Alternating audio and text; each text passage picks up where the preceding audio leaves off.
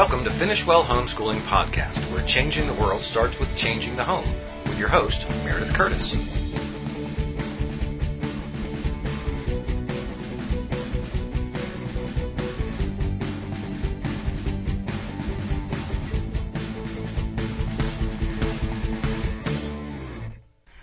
Hi, this is Meredith Curtis. We're so excited that you're with us today. And this is our 100th show, our 100th podcast. So we are celebrating with 100 homeschool hacks. Now, of course, we couldn't fit it all in one show. We tried, but homeschool moms just have to explain things. So this is part one. And we are going to get started right away with five lifestyle of learning hacks. So I've always told people, you know, homeschooling, it doesn't just happen in the hours where kids sit down and do their schoolwork, but homeschooling is a lifestyle of learning. And so how can you cultivate that in your homeschool?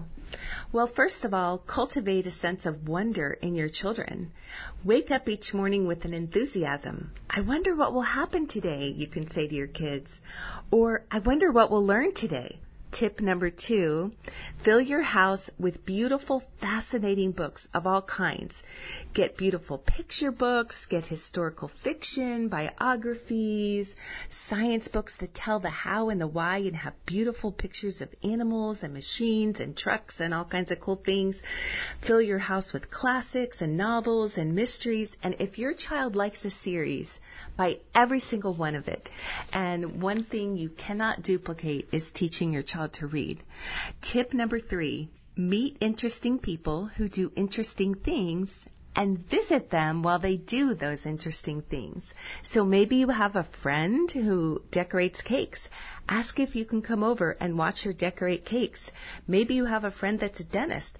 Ask if you can come in and very quietly watch what he does all day. There's so much to learn from meeting interesting people and finding out about what they do. Be an investigative reporter. This is tip number four. Ask what, where, who, when, why, how. So when you're studying science, ask what and why and who and when and, you know, how did this happen? When you're studying history, find out who the people are involved and what happened and why it happened and when it happened. And that makes learning more fun, especially if you say, okay guys, we're going to be investigative reporters now. Tip number five travel, explore, get up and go, take field trips, vacations, hikes, nature hikes, treks, adventures, and learn on your adventures. So if you travel to a new city or you travel even to the downtown of your city, make it your goal to learn one new thing and say, okay, everybody, when we get back in the car, we're going to all share one thing that we learned. And it doesn't have to be a schoolish fact. It can be, oh, this building has been in the Maisch family for a hundred years. That's something they learned. It's interesting and it's fun. Hi, I'm Laura Nolette. I'm a homeschooling mom of four, and I'd like to share with you five tips on organization and scheduling. Number one, have a shelf for each student to keep their books and keep shared books and supplies in a central location. If possible, don't put any of these in bedrooms. That's how books get lost. We used a commercial kitchen rolling shelving unit which had bins. We kept it in the hallway so everybody knew where to find everything they needed. My friend used a small three drawer plastic file cabinet kind of a thing for each student. Use whatever works for you. Number two, train everybody to put things away when they finish with them and lead by example. Don't allow yourself to get frustrated by repeating yourself, just do it. It takes a long time to form a new habit and even longer to break a bad habit. If children see mom and dad always putting things back where they belong, they're more likely to pick up the habit. When anybody finds an item in the wrong place, remind them to put it back where it belongs when they are finished. Remember, and remind your family, the goal is to keep things where they belong so everybody can find them next time. Number three, purchase all books, materials, and supplies needed for the year before classes start. There's nothing worse than a reading assignment being due before the book arrives in the mail or before you get to the library. It's much easier to have all the books and supplies in the house than it is to track everybody's assignments so that you can get them in time to do the work. Number four, use a calendar for each student. Divide books up and write assignments in the calendar annually, monthly, or weekly. I did this every summer. If I didn't plan out the whole year before it started, we very quickly got behind schedule. In the beginning, I used a paper calendar that I printed on two pages per month. Later, I discovered Google Calendar. That and Apple Calendar both allow you to create multiple calendars which can be named for the student and subject. For example, I call Joshua's history calendar JHist. Here's an example of how I divided up books. In the nine months we do school, my son needs to read nine literature books for one class. Book number one has 174 pages, and September has 21 reading days. 174 divided by 21 is 8.3. So, he must read 9 pages a day for the first 20 days. The last day, he won't have to read so many. Some students can stay on track if they know what needs to get accomplished through the week. Some parents like to look at and schedule one month at a time. You do what works for you. Number five, Put daily schedules in writing for mom and each student. We do what Meredith calls block scheduling. Because we don't know exactly how long each subject will take on a given week, we set out large blocks of our days to do multiple tasks. We know right up front that everybody needs to get up, eat breakfast, lunch, and dinner, and go to bed. So we set those events as brackets. Set a wake up time. Set chores that must be done first thing, like quiet times, brushing teeth and hair, and making the bed. Then they can eat breakfast. After they clean up their breakfast mess, they do math, science, and history. Those subjects must all get attention before lunch. After they clean up their mess, it's time to tackle writing, literature, and foreign language. This is just an example. It's best to begin with the hardest classes, you know, the ones they fight the most against. Make sure that they do math every day and any foreign languages they are studying as well. We had a different schedule for each day of the week, so don't be surprised if you need to do that too. Hi, I'm Kate Nolette. I'm the mother of three toddlers, a four-year-old, a just turned three-year-old, and a one-year-old. And I'm going to be sharing with you five tips for preparing and teaching your little ones to read. Tip number one read every single day out loud to your children starting at birth. I think the key to your children wanting to learn to read and having a good attitude about it is that they like reading. And that starts with making reading something that's rewarding and exciting and enjoyable. And the key to that, I think, starting from birth, is that reading is something that's emotionally bonding. We sit on the couch, we sit in mommy's bed, we snuggle together, and we read. I use reading to comfort them. If they fall down and are hurt, I kiss them, I pray for them, and then let's read a story. To reassure them if they're feeling scared, let's read a book together or as a reward. If you finish this chore, we'll sit down and read your favorite story. All that is making reading a privilege and a treat. And as a side note, I really do encourage minimizing or totally avoiding television and other screen time.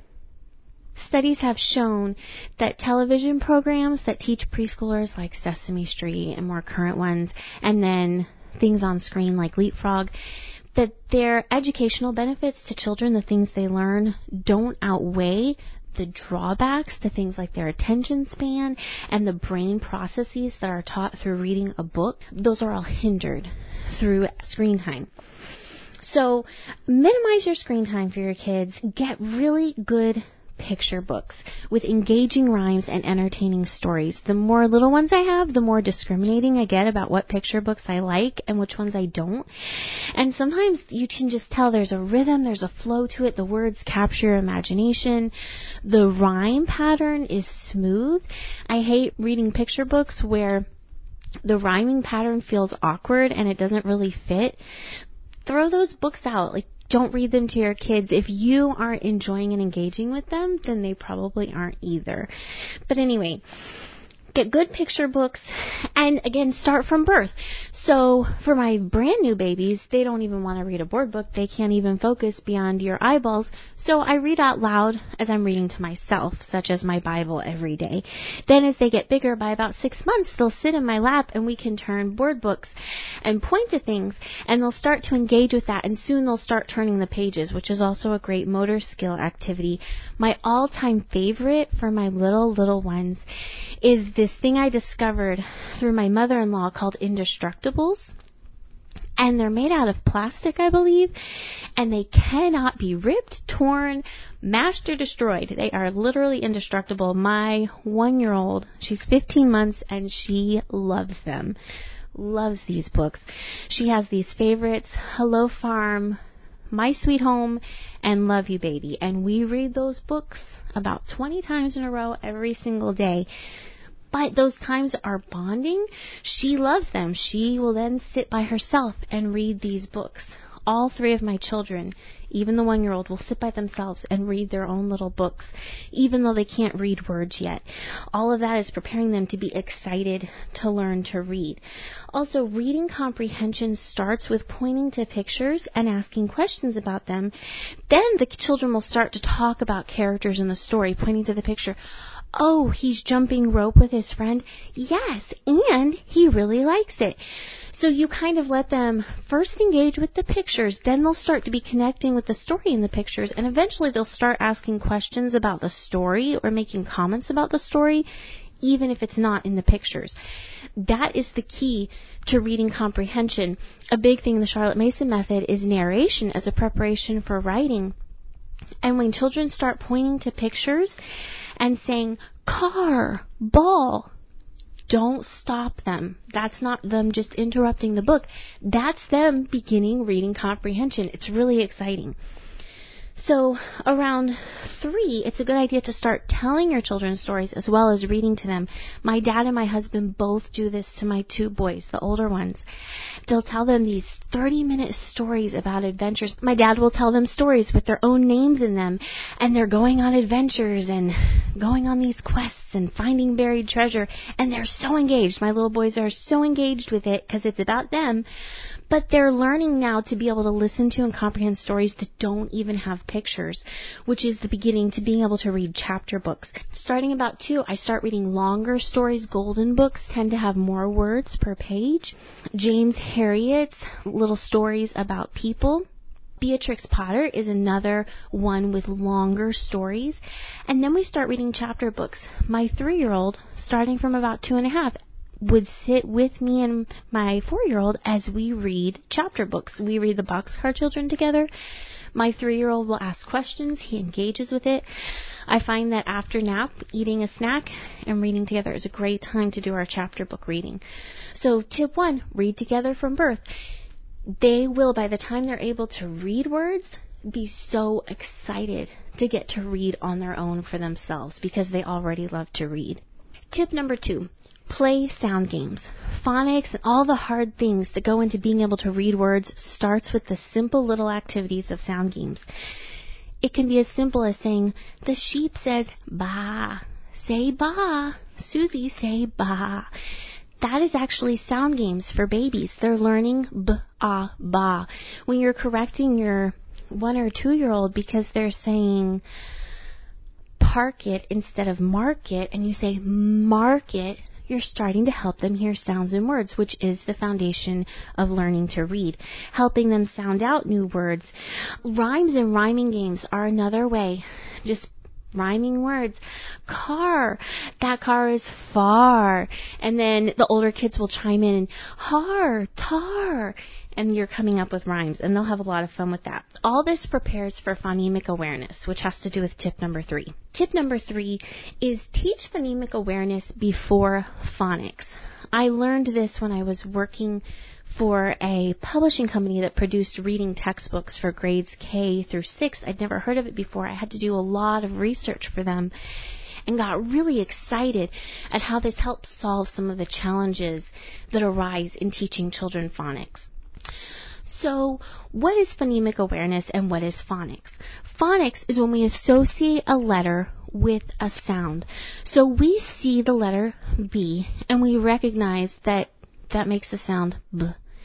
We see the letter S and we recognize that that makes the sound S.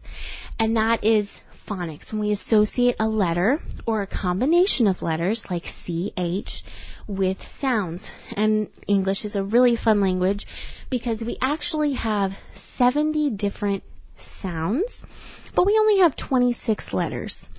And even if you include the diphthongs, things like CH, SH, we still only have, I believe, 46 or so of those. But yet we have 70 plus sounds. So it is a lot of fun trying to associate all these different letter combinations with the sounds that they can make. So that's phonics. Phonemic awareness is learning about phonemes, and phonemes simply means the sounds that make up all the words in our language. Like I said, there's about 70 or so. But if there are only 26 letters and 46 combinations. So if you can learn to just start hearing those phonemes or sounds in words, then later when you have to start associating letters with those sounds, you're a step ahead of the game. Most children, when they're learning to read, are having to learn how to blend sounds. K, at says cat, and to recognize the C, the A, and the T say k, at. But if you teach them how to hear k, at in cat and how to blend into the word cat before they ever see letters in that equation. Then when they start learning letters make sounds, they're only doing one brain process instead of two. They can start doing phonemic awareness at about two years old. It starts with learning to recognize and hear syllables. You can clap the syllables in words. So you say man, and then you clap with them. Man, one clap. You say sandbox, and you clap with them. Sandbox, two claps. Or you say railroad, two claps. Railroad. So you clap for each syllable. Then you can learn how to blend compound words. Okay, Johnny, playground. Guess what word that makes? Playground. And you can even coach them through in the beginning. Play playground, playground, until you've blended it for them. But eventually they'll start saying, playground, sandbox. Guess the word. Sandbox. Seashore. Guess the word. Seashore. So you start blending words to make compound words, then blending syllables, bay, bee baby. And then eventually you're blending just the sounds. And my four year old has gotten so good at this. So I can give him the sounds that make up the word mouse or cookie or woman and he can blend it into those words. Another aspect is identifying the initial and final sounds. What's the sound you hear at the beginning of the word banana? B, b. What's the sound you hear at the beginning of the word mouse? Mmm. My three year old can't do that yet. It took my four year old until he was getting close to four or after four to be able to start hearing initial sounds and then final sounds.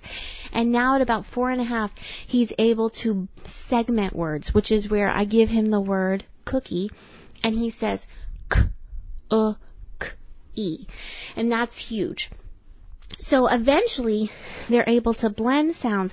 Now I have a book I love that kind of is a cheat for this, so I don't have to come up with these activities. It's called Sounds Abound, and it uses classic children's stories like If You Give a Mouse a Cookie, or Caps for Sale, or Corduroy, and you read the book, and then there's like 20 plus activities. What I do is I read the story each day and do one activity for a whole month.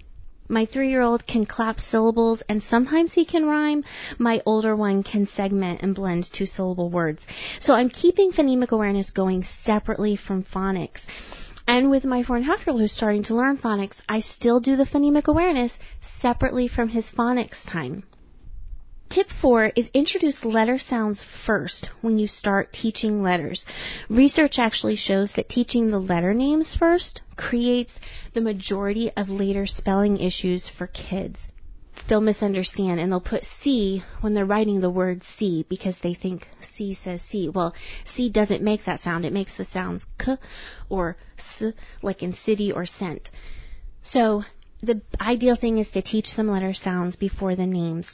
And I recommend in teaching these letter sounds to combine relaxed fun games and formal instruction to teach all the letters and diphthongs. So formal instruction might mean sitting down, introducing the letter and its primary sound or all its sounds.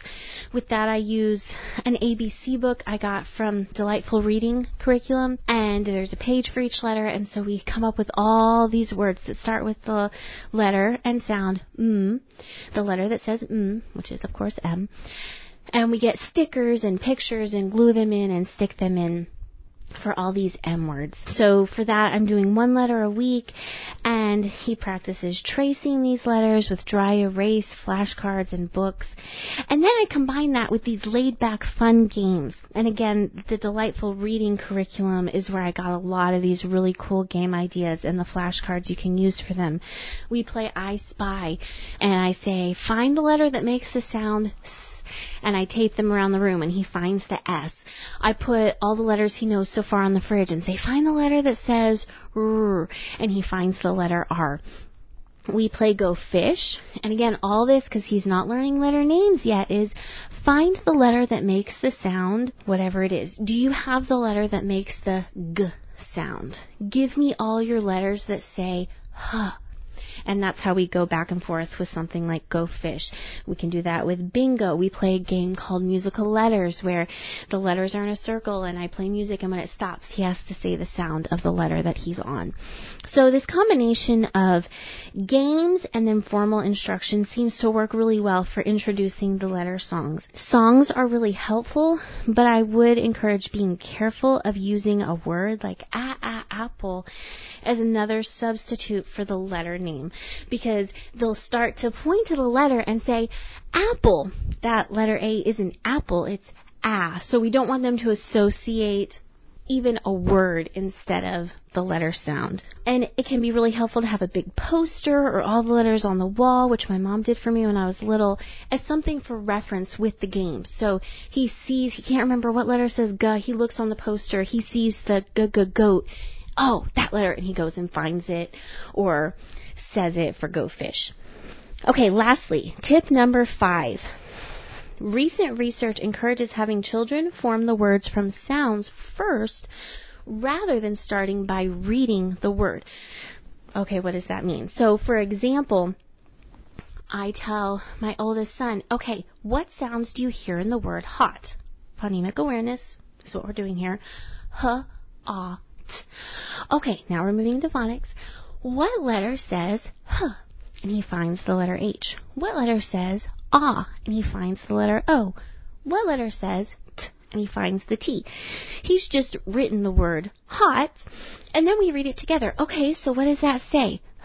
Hot. Hot awesome. I'm just learning this tip, but he just, he made a word and then he read the word. And after doing that a bit, then you can start making the word and having him read it. So that's kind of the longer process. But research for some reason has shown that kids forming the word first actually have an easier time learning to read, transitioning to reading words on a page because all this I'm using letter blocks or letter cards rather than having him write it or read tiny words in books. And that way he can manipulate them and move them around. But transitioning to reading words on a page can be as simply encouraged as just find the letter that says mm in the book we're reading right now. Or you're pouring cereal. Oh, look, what sound does this letter say? And now they're realizing words, all those words that I'm seeing in my books are made up of the same letters that I'm learning. So just to review, your five tips for teaching your little ones to read. One, read every day from birth. Two, play sound games like rhyming. Three, Teach phonemic awareness before phonics. Teach them how to identify sounds before they start understanding about letters. Four, introduce letter sounds first when you start teaching letters using combination of instruction with fun games. And five, have your kids start by forming the words from sounds rather than trying to actually read a word. This has all been such great information. Thank you so much, everyone. Let's take a moment now to hear from our sponsor.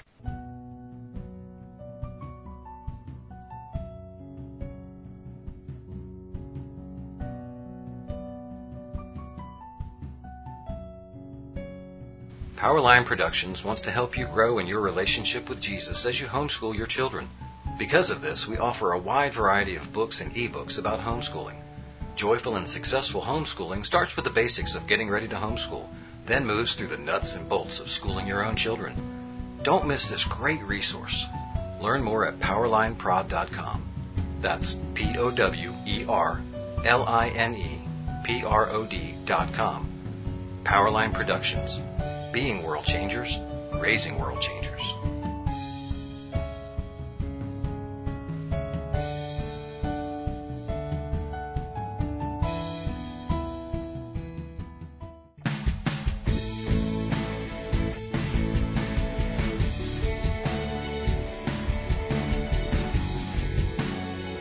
You've been listening to Finish Well Homeschooling Podcast on the Ultimate Homeschool Podcast Network. Now back to your host, Meredith Curtis.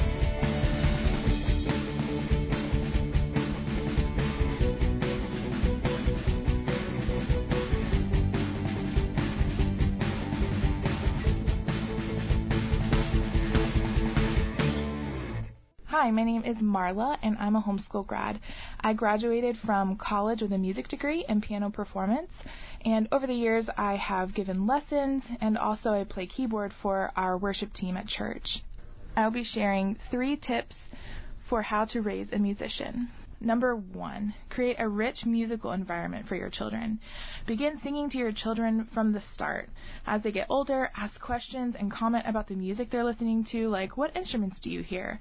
Or make comments like, I love the sound of the piano in this song. Expose your children to different styles of music, especially classical music.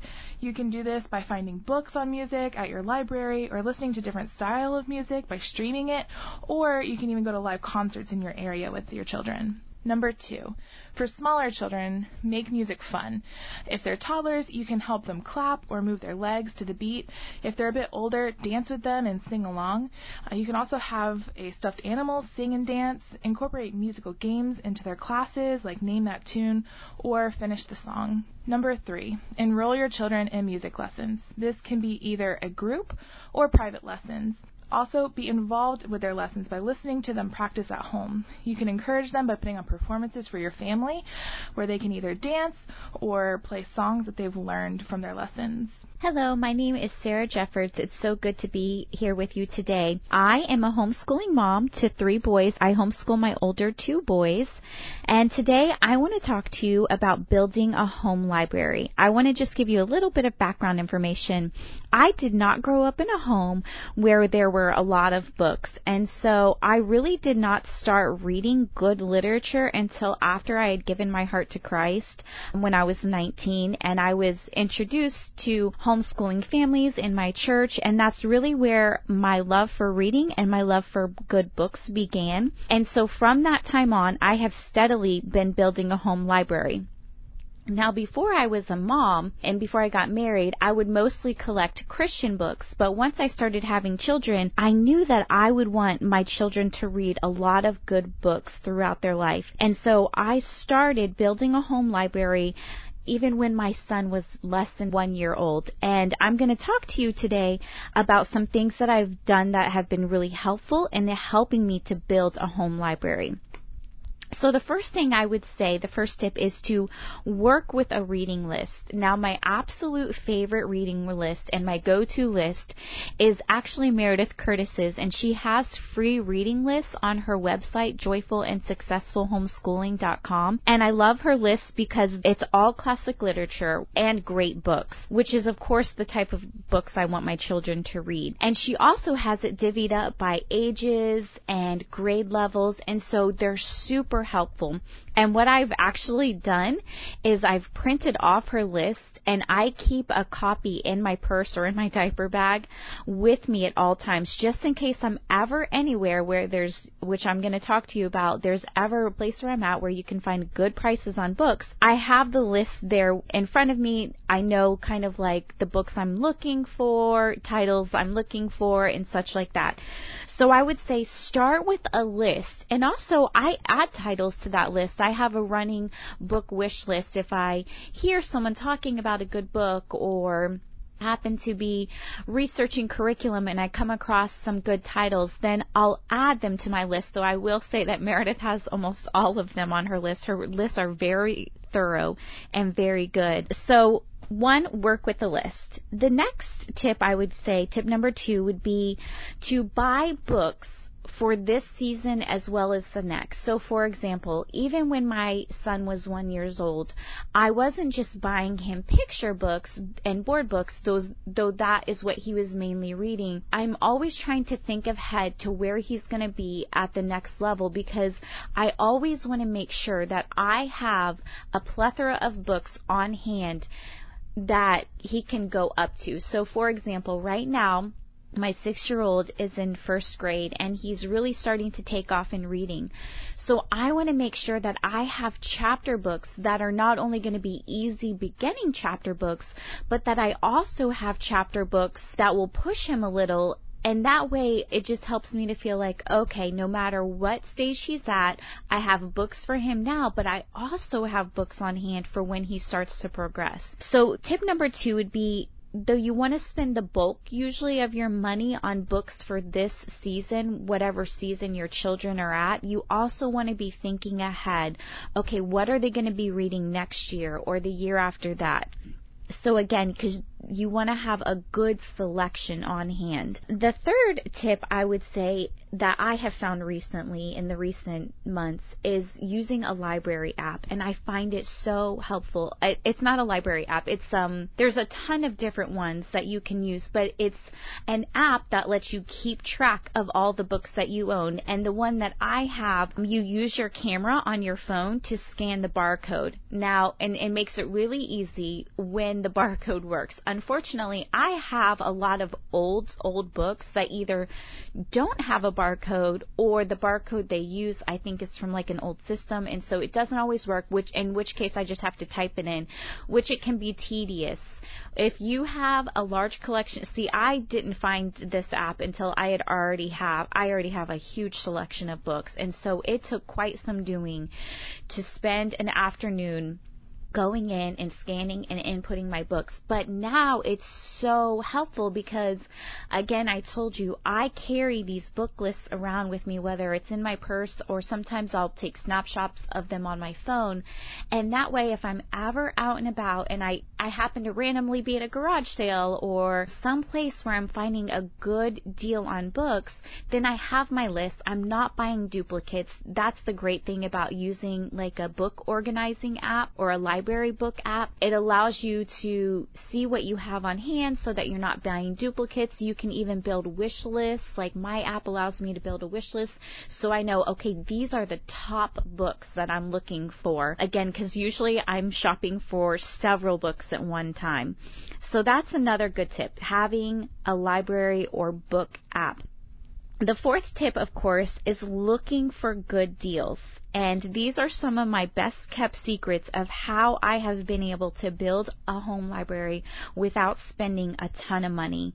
The first one is if I'm ever looking for a set of books by the same author. So say I want to buy Hardy Boys books and I want to get multiple volumes. The place I have found to get the best deals is actually on eBay for, again, this is for large sets of one particular author. So if you want all of the Anne of Green Gable books, or you want a ton of Nancy Drew books, or a ton of Thornton Burgess books, I have found personally that eBay and also used curriculum book sales, that's where I have found really good sets for good deals. And then I just mentioned another place, which would be curriculum sales. Even if you're not going to shop for curriculum, I have found so many good deals on books at curriculum sales. And actually, I mostly go just for the used classic literature. I sometimes will shop around for curriculum, but that's a really good place to get good prices.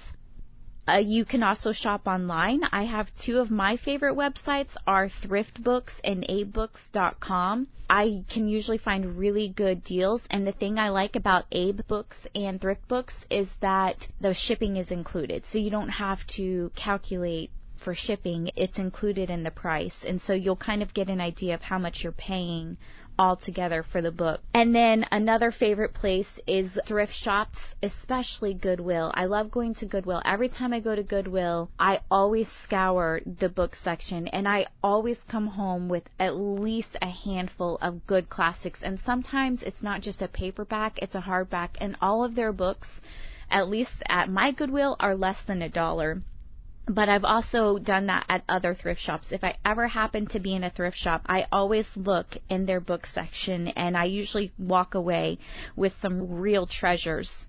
And then another place you can look is used bookstores. Now, sometimes I can find a good deal at a used bookstores and sometimes I can't. It really just depends on the bookstore you know, sometimes it's just cheaper to get it elsewhere, honestly. But I have found some good deals at used bookstores. Another place that I like to go is I'm actually part of several Facebook groups where people sell used books and I found some good deals that way. And again, you just have to, you know, I just kind of keep an eye on those those groups because sometimes people are selling them for more than you like you could find them cheaper elsewhere like on thrift books or AbeBooks because of adding shipping costs. But I've also found people who are selling books for 50 cents or a dollar, and that's another way I've been able to collect quite a few books. And then lastly, for me, I also always look at what the library is selling, not just, I know that the library will sometimes have sales and those are awesome to go to, but I know that at least the two libraries that I visit frequently, always have a section where they're selling books and I always scour those sections. I usually come away again with some good finds, some good classic literature and I personally am always on the hunt for good classic literature, unabridged versions of books and that's what I like to collect and that's the bulk of my books and of course picture books and things like that. So those are just ways that I have found good deals on books. And then my last tip for you, number five, would be to ask for books for Christmas presents and birthday presents from other people. So you can tell aunts and uncles and grandparents and friends, hey, if you want to get my child something, consider getting him a book. You know, if you make an Amazon wish list for your child, you can put titles on there and people don't necessarily have to buy them brand new. You can say, hey, I have a book list on Amazon. You don't necessarily need to buy them new, but here's some of the titles that I know the kids would really enjoy. And so getting books as a gift is always so fun. Not just, it, I think it teaches our children that books are good and valuable, but also it's a good way for you to build your library without having to shell out more money. So these are my top five tips for building a home library. I hope that you have found them as useful as they have been for me. Hi, I'm Meredith. Here I am again. Here are 10 helpful patterns and habits that you can build in your own life and especially you want to impart them to your children. And let me tell you a clue. If you want to impart these habits to your children, you should walk in them yourself. Number one, have a quiet time every day with the Lord. That is just a time when you spend reading the Bible and praying. I set this time aside every day, and so does my husband, and all our children have grown up to spend time every morning reading the Word, praying, and worshiping. It really builds an intimacy with the Lord, and it allows you to walk closer to Him when His Word is in your heart and you're praying and, and surrendering things to the Lord it really makes an impact on how close you are to Jesus and it will impact you for the rest of your life. Number two, we call this our five things. It's just that every morning we get up, we make our bed, we brush our teeth and hair, we get dressed, and we straighten our room, and then we have our quiet time or read our Bible. So those five habits go a long way in getting your day off to a great start and they're a great lifelong habit. Number three, greet each other in the morning in a kind way. Say, Good morning. I'm so happy to see you this morning. How did you sleep? Are you ready for a great day? Those are ways to greet people rather than, Hey, are you awake yet? I need my coffee. You know, be cheerful, greet one another. It's a great way to start the day. Number four, start school time with math. I know that sounds weird, but math is a great way to work out your brain. It gets all those neurons chugging along and lighting up all over. And it just connects so many different areas. It's kind of like exercising kind of gets your blood flowing, well, math gets your brain flowing. So it's a great way to start the day. Number five, read for pleasure instead of watching TV or a movie. Why is that? Well, reading makes your imagination work. It makes your brain work. And so it's not as passive as watching a movie and TV are. I'm not saying to never watch a movie or never watch TV, but read for pleasure. Number six, work first and play second. This is a great habit for all ages. You see, it's best to get the hard stuff out of the way first. Finish your chores, finish your schoolwork, and any obligations first, and then play outside, read a book, watch a movie, play on your phone, or take photos to post on Instagram. See, I'm talking to moms too, because I know you do that. Number seven, plug into your local church. Don't just attend on Sunday mornings. Get to know people and build friendships. Pray for leaders and people in the congregation. Serve them. Get involved in a home group. Being plugged into a local church is a great pattern and habit to have in your life. Number eight, tithe and live on a budget. Finances really trip adults up. I know that because I'm a pastor's wife and I counsel so many couples who've really blown it. The problem is they never learn to manage money as a child. Teach your children to give the tithe to the Lord. He says that it belongs to Him. And remember that the rest is His too. You get to decide how it's spent, but you have to give an account of that to the Lord. So teach your children to honor the Lord in how you save, spend, and give. Teach even little children to do this. Number nine, if you make a mess, clean it up. How simple those words sound, but imagine if everyone in your home, or better yet, everyone in leadership in Washington DC, cleaned up their messes. Imagine if everybody wiped down the counters, paid off their debts, and restored relationships that are broken. The tenth and final helpful pattern and habit is to do everything with excellence. Give your best to all that you do without being critical of yourself. To walk in excellence and confidence is a great blessing. You know, Charlotte Mason talks a lot about patterns and habits and how helpful they are, and that education is really about instilling patterns and habits. I think you'll find these 10 patterns and habits will be really helpful in setting your children up for success. Hi, this is Juliana Curtis. I'm a homeschool grad and one of Meredith's daughters. And these are five tips to motivate your child with homeschooling. Number one, though children and teens should do their school just out of honor to their parents no matter what, the best way to lead someone is to win their respect. And so the first tip is to allow the Lord to love your child through you. Your love is finite, but God's love is infinite. So don't try to love with your own love, but let His love flow through you to your child. And by winning their respect in loving them, they will be more motivated to do what you're asking them to. Tip number two. Most children are motivated by a number of different things. So find out what motivates your child. It could be social situations. They're motivated by being around people. It could be that they're motivated by tasks. That would be me. And they love just, you know, being able to check something off. Or they could be motivated just by the learning journey. They love to take things apart and they love the thrill of discovery. So find out what would motivate your child and then play that up. And remember, each of your children are going to be different because every single one of them are unique.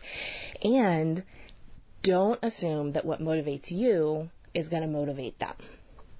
So, tip number three if social activities are what motivates your child, then find out what you can do to add that to their school. Be part of co-op classes, do school with other people, or even if you have multiple children, have them do some of their classes together. Have the older ones help the younger ones. And in that way, they'll be more excited to get their school done tip number four, combining two here. But if they're task oriented, then teach them, you know, how to make lists and check them off and teach them, you know, the, you know, just different strategies on getting tasks done, like get some easy things done first and then work on the harder ones, or vice versa. Or if you only have 20 minutes, you know, make sure that you get things done on your list that are quick. And again, kids who are task oriented love to check things off. I remember making lists when I was just a little kid and I loved the thrill of checking them off. And even now as a career woman, I still love to write lists down and check things off. There's just such a feeling of accomplishment with that. And as part of tip number four, if your child just loves the thrill of discovery, you know, if you have that three or four year old that is constantly taking things apart, then give them things to take apart. Let them love the experience of learning and discovery and continue to foster that as they get older. And so don't discourage loving to learn, but, but find avenues for them to continue building that in themselves. And then tip number five, the last one. I would say this is one of the most important ways of teaching your child and motivating them to love to learn and to want to do their school and to do, you know, whatever you're asking them to. And that is teach them to honor the Lord with their school. You know, God created the universe. He created logic. He created math. He created science. And it's His sovereignty and it's His glory that is woven through all of history. And so it doesn't matter what subject they're learning. There is something about that subject that can teach them about God. God is a God of logic. He's he created the law of thermodynamics, you know. And so when you're when you're learning different school subjects, teach them that, you know, it's not a waste of your time because no matter what, you can be learning something about their Savior, about their Creator. And that's really exciting. And, you know, that is the best thing for the rest of their life is whatever they're doing, whether it's eating or drinking, doing it all for the glory of God. And so whether they're doing math or doing spelling or writing a research paper, teach them to do it all for the glory of God. And that will then be their motivation for the rest of their life. So I hope these tips help you. Good luck. Here are 10 ways to build a solid relationship with your children. Number one, listen to them. Let them talk. Allow them to tell you anything they want so that later in life there'll be a habit of them speaking to you about anything that's on their heart. Number two, don't use anything they tell you against them. If you're in an argument or you're frustrated with your child, don't use one of those things that they came to you about against them or in a way that would tear down trust. Number three, don't lie. Foster that trust. Lying about even little things can be disastrous. If your children always trust you, when you tell them things they may not agree with later on in life, when they're older, they're more likely to pause and trust your opinion. Four, mean what you say and say what you mean. For instance, if you have certain boundaries and your child crosses that, whatever discipline or consequence no matter how difficult to enforce or inconvenient, it's very important that you follow through. This builds trust as well because your child knows that you mean what you say. Children without boundaries are very uncomfortable, but children with boundaries, studies have shown, are very happy. So it's very important to mean what you say and say what you mean. Five, find ways to enjoy their interests. For example, my son loves bugs and creepy crawler critters, every type, but going to zoos and things like that were just out of our budget. So we would buy books or go to the free day at museums where he could learn to enjoy what he wanted and we learned to enjoy things together. Another way is to watch programs about things that they enjoy together. For instance, we would watch a lot of documentaries about bugs and whales and butterflies and flies and every creature that crawled.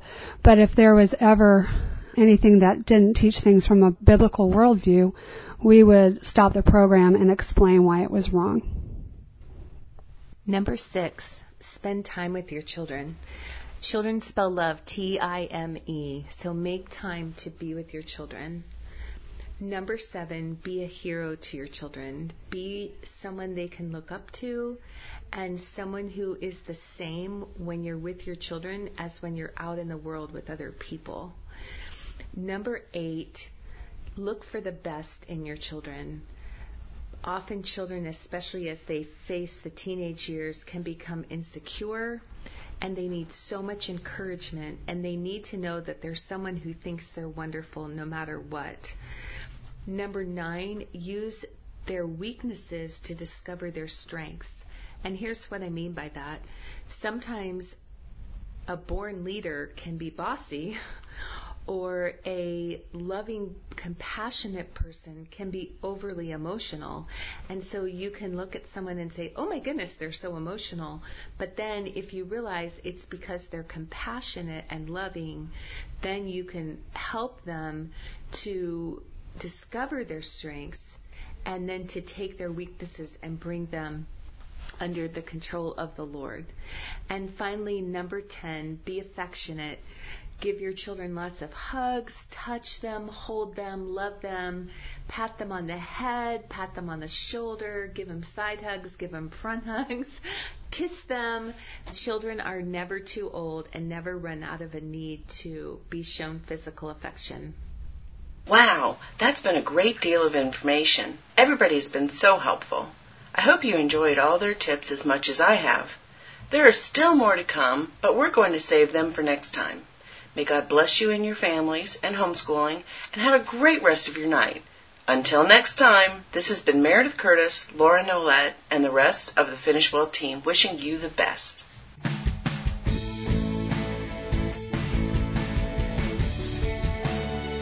Thank you for listening to Finish Well Homeschooling Podcast with Meredith Curtis and the Finish Well team, talking about 100 homeschool hacks.